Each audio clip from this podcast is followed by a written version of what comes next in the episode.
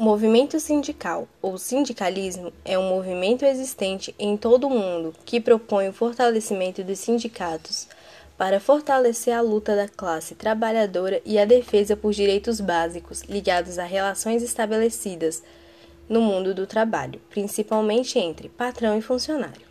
Pegando o contexto da Revolução Industrial e das relações de trabalho baseadas no capitalismo, grandes grupos de trabalhadores deixaram o campo e as atividades estritamente rurais e partem para as cidades, em busca de novos empregos e melhores condições de vida. Essa movimentação em busca de trabalho favoreceu o surgimento de uma nova classe, o proletariado. O proletário, que em sua maior parte trabalha nas recém-criadas indústrias. As condições de trabalho eram as piores possíveis. A jornada de trabalho era extensa, podendo chegar até 16 horas diária, em troca de baixos salários. O uso da mão de obra infantil era algo frequente. O trabalho era insalubre, os acidentes frequentes, bem como punições físicas que eram destinadas àqueles considerados desordeiros e pouco produtivos. No contexto dito, surgiram as primeiras associações de trabalhadores, que posteriormente formariam os sindicatos. As atividades sindicais foram durante anos reprimidas pela recém-formada burguesia industrial.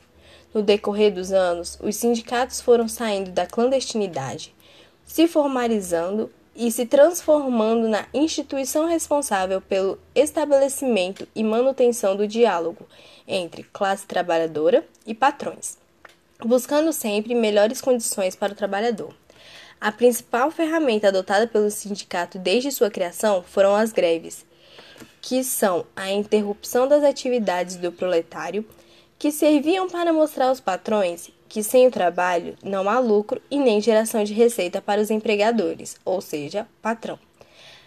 As greves foram frequentes em vários, pra, em vários países. No decorrer dos anos de, no, no decorrer dos séculos 19 e 20 no Brasil, as maiores greves aconteceram primeiramente entre 1930 e 1950, e depois do fim da ditadura militar na década de 1980. No, é, no Brasil, essas organizações sindicais começam a se organizar no fim do século XIX, graças às mudanças econômicas e o deslocamento das lavouras de café voltadas para exportação, que saíram da região do Vale do Paraíba rumo ao oeste paulista, criando condições para o acúmulo de capital e investimento no setor industrial. Foi neste contexto que surgiu a classe proletária brasileira e a formação das primeiras organizações, organizações de trabalhadores a indústria brasileira repetiu o comportamento das indústrias europeias, com longas jornadas de trabalho, condições insalubres, baixa remuneração, decisões inesperadas e feitas verbalmente, acidentes de trabalho, proliferação de doenças por conta das péssimas condições. As primeiras organizações de trabalhadores atuavam para ajudar os trabalhadores nas questões ligadas a moradias precárias, irregularidades que, por sua vez, eram oferecidos. Nas primeiras décadas do século XX, as organizações de auxílio deram origem aos primeiros sindicatos, que buscavam melhores condições de trabalho através da redução da jornada de trabalho, obrigatoriedade do descanso semanal, aumento salarial e regulamentação do trabalho.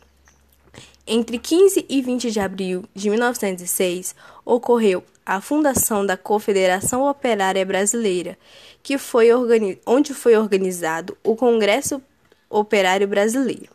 No Congresso, os representantes sindicais discutiam as insatisfações, como as greves adotadas por patrões, como as ações adotadas por patrões.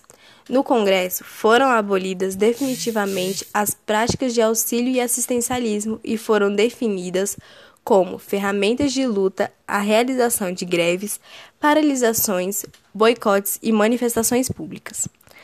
No mesmo Neste mesmo congresso, o dia 1 de maio, que hoje é considerado o Dia do Trabalhador, foi definido como data para acontecimento das maiores manifestações públicas trabalhistas.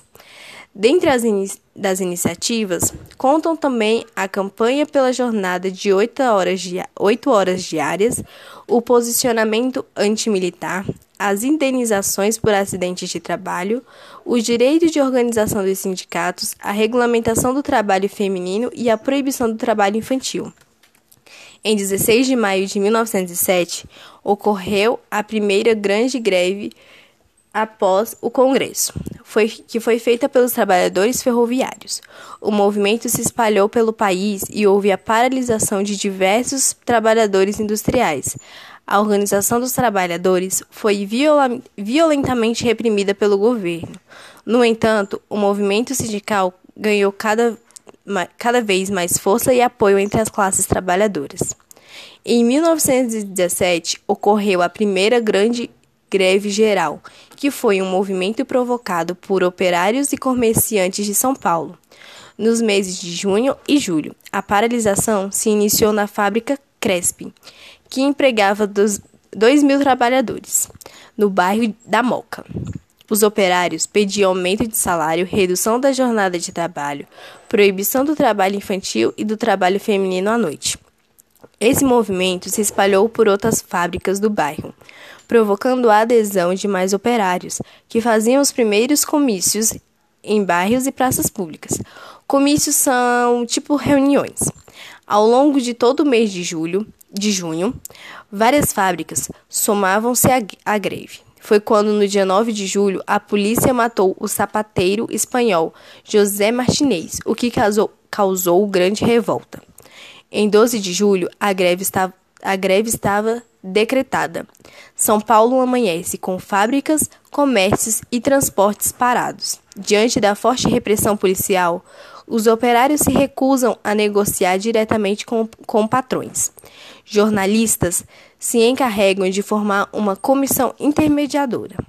Após árduas, árduas negociações, os operários conquistam um aumento de 20% do salário, direito de associação e a não demissão dos envolvidos na greve. No dia 16 de julho, um comício realizado no Largo da Concórdia decretou o fim da primeira greve geral do Brasil. Após um histórico de paralisações e forte pressão dos sindicatos e trabalhadores, em 1943, Getúlio Vargas sanciona a colisão das leis trabalhistas, a CLT. Dentre os objetivos da CLT estavam regulamentar as relações de trabalho, que determinou regras para o estabelecimento da jornada diária de trabalho, pagamento de salário mínimo e indenização por acidentes e proibição do trabalho a menores de idade. Em 2007, foi aprovada a reforma trabalhista que modificou alguns itens da CLP.